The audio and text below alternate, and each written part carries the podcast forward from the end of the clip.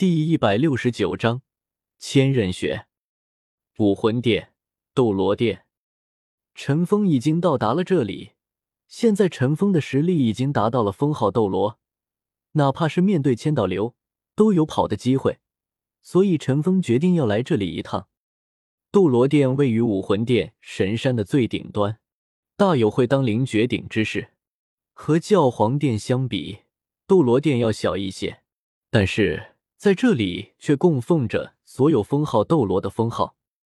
斗罗殿之中并没有任何华丽的装饰，整体是由古朴的岩石修砌而成，但如果仔细看就会发现，在这些古朴的岩石上泛起一层很淡的金光，用手去触摸就会感觉到一种奇异的能量在掌中游动。斗罗殿除了入门的方向以外，三面的高墙上都供奉着一块块灿金的方形牌匾，每一块牌匾高约半米，宽一尺，上面都只有3个或是4个大字。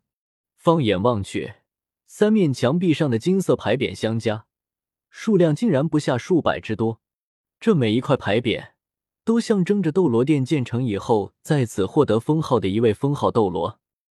斗罗殿正中伫立着一尊雕像，那是一个高达10米、通体灿金的雕像，3对羽翼在背后舒展开来，手中高举一柄巨大的金剑，直指苍穹。最为奇特的是，在那金剑周围似乎有一层淡淡的金焰盘旋。在武魂殿的长老殿也有着一尊类似的雕像，但和这尊相比，如果说二者的区别是什么，那么就是灵魂。是的，长老殿的雕像虽然也同样巨大，但却缺少了灵魂，而眼前这尊巨大的雕像本身就带给人一种至强者的感觉，周围数百封号斗罗的封号金匾都在他的气息镇压下平静地沉睡着。这里是魂师至高无上的殿堂，每一名魂师都以能够走进斗罗殿为荣，因为那代表着他们已经达到了封号斗罗的级别，也只有获得封号的时候，他们才有进入这里的可能。斗罗殿其实并非武魂殿所建造，在传说中，斗罗殿早在武魂殿出现前就已经出现了，而最早的武魂殿也就是以供奉斗罗殿为名，集结了一批崇敬斗罗殿的强大魂师而成立的。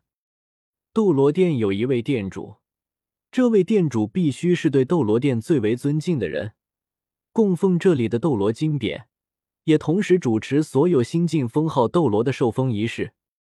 此时，在斗罗殿中央巨大的雕像前，静静地跪着一个人，他既不是前来受封的封号斗罗，也不是这斗罗殿的殿主。他有着另一个身份，正因为这身份，他才能停留在这里，跪在那极具象征意义的巨大6翼天使雕像面前。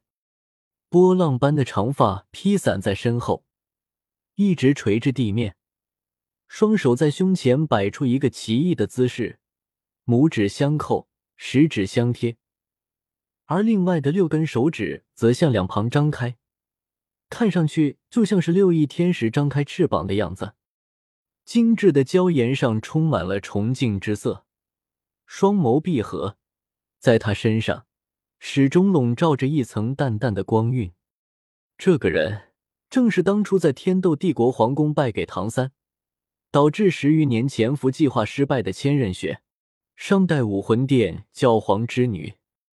在这里，她已经整整跪了108天，不吃不喝。你的心静下来了吗？威严而平静的声音在斗罗殿中回荡，仿佛已经变成雕像一般的千仞雪并没有动，也没有开口，依旧静静地跪在那里，保持着原本的姿势。金色的光芒涌动，一道身影不知道什么时候已经出现在他与那巨大的雕像之间，身影渐渐清晰，而周围的金色光芒也明显变得强盛起来，尤其是那尊巨大的6翼天使雕像，巨大的金色长剑上喷吐出长达丈余的光焰，令这里充满了难以名状的神圣气息。这出现在千仞雪面前的身影正是武魂殿大供奉斗罗殿殿主千道流，当是三大99级封号斗罗之一的千道流。睁开你的双眼吧。千道流抬手一指，他背后雕像手中长剑上释放的金焰从天而降，将千仞雪的身体完全笼罩在内。金焰流转，千仞雪的身体就在那光芒的笼罩下被牵引着缓缓起身。金光没有任何变化，但是在千仞雪面前却渐渐地浮现出9片金色的光幕。天使九考，九考，无数代斗罗殿殿主等待的九考终于出现了，千道流激动地说道。似是有些艰难地睁开双眼，千仞雪迷茫地看着面前的祖父。我年约7旬才有了你父亲，你父亲又是5旬才有了你，历代斗罗殿殿主等候的人竟然是你。小雪，爷爷以你为豪。千道流说道。爷爷，我不明白您的意思。千仞雪说道，如果你面前的光幕是八道，那么你就是下一任的斗罗殿殿主，但是出现在你面前的光幕却是9道。不要问为什么，应该告诉你的时候我自然会告诉你。从现在开始，在未来的很长一段时间中，你要完成来自天使的9个考验，爷爷会一直陪伴着你。千道流说道。说完，千道流便离开了这里。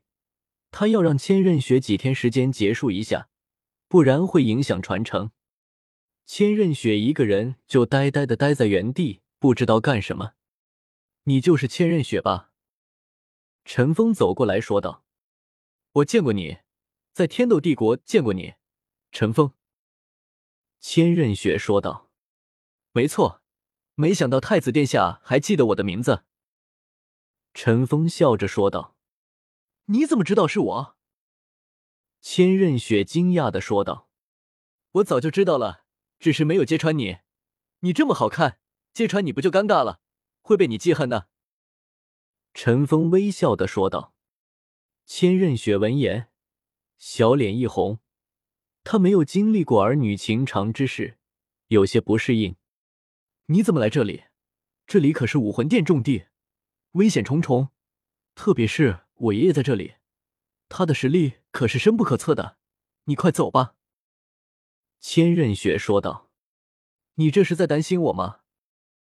陈峰看着千仞雪的脸说道。你再不走被发现就走不了了。千仞雪急着说道。你别担心，你爷爷来也留不住我，一直令武魂殿头疼的地宗宗主就是我。陈峰直接说道。你就不怕我说出来吗？千仞雪问道。你说出来也没人抓得住我啊，我今天来是想告诉你，经历天使9考，最后会牺牲你爷爷的生命，如果最后想要你爷爷活命，这个世界上就只有是能救回来。陈峰说道，说完身影就消失了。千仞雪疑惑地看着陈峰消失，随后露出一道傻笑。